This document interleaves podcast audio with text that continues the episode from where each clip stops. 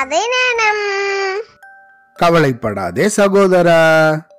ஒரு காட்டுல பலசாலியான சிங்கம் ஒண்ணு இருந்துதான் ஆனா அது எப்ப பார்த்தாலும் கவலைப்பட்டுட்டே இருக்குமா.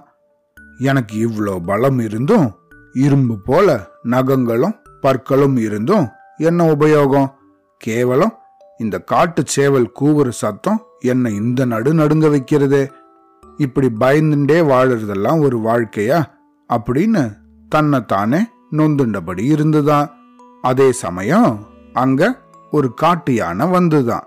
அது ரொம்பவும் கவலையோட தன்னோட காதுகளை முன்னாடியும் பின்னாடியும் அடிச்சுட்டே நவுந்துதான். இத பார்த்த சிங்கம் ஏ யானையே உனக்கு என்ன கவலை? யாருமே உன்னை எதிர்த்து சண்டை போட மாட்டாங்களே. உன்னோட உடம்ப பார்த்தாலே எல்லா மிருகமும் பயந்து ஓடுமே. எதுக்காக நீ கவலையோட இருக்க? அப்படின்னு ஆச்சரியத்தோட கேட்டுதான். அதுக்கு அந்த யானை இதோ என் காது பக்கத்துல பறக்கிற இந்த குழவிய பாரு. அது என்னோட காதுக்குள்ள நுழைஞ்சு என் காதுல கொட்டுச்சுன்னா அவ்வளோதான். என் உயிரே போற மாதிரி வலிக்கும்.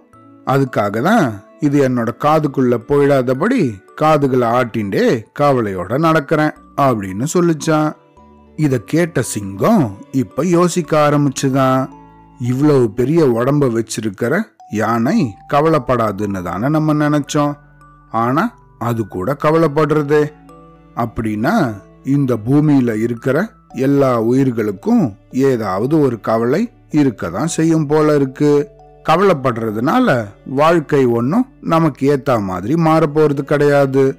அது மட்டும் இல்லாம கவலைப்பட்டு கவலைப்பட்டு நம்ம கண் முன்னாடி இருக்கிற நல்ல நல்ல அருமையான விஷயங்களை பார்த்து கூட சந்தோஷமா வாழ முடியாம போயிடுச்சே அப்படின்னு அப்போதான் அது புரிஞ்சுண்டுதான் அன்னிலிருந்து அந்த சிங்கம் கவலைப்படுறத விட்டுட்டு ஜாலியா தன்னோட வாழ்க்கைய வாழ ஆரம்பிச்சுதான் இந்த கதையிலேருந்து நம்ம என்ன தெரிஞ்சுக்கணும்?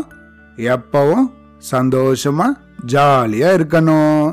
சரியா? அவ்வளோதான்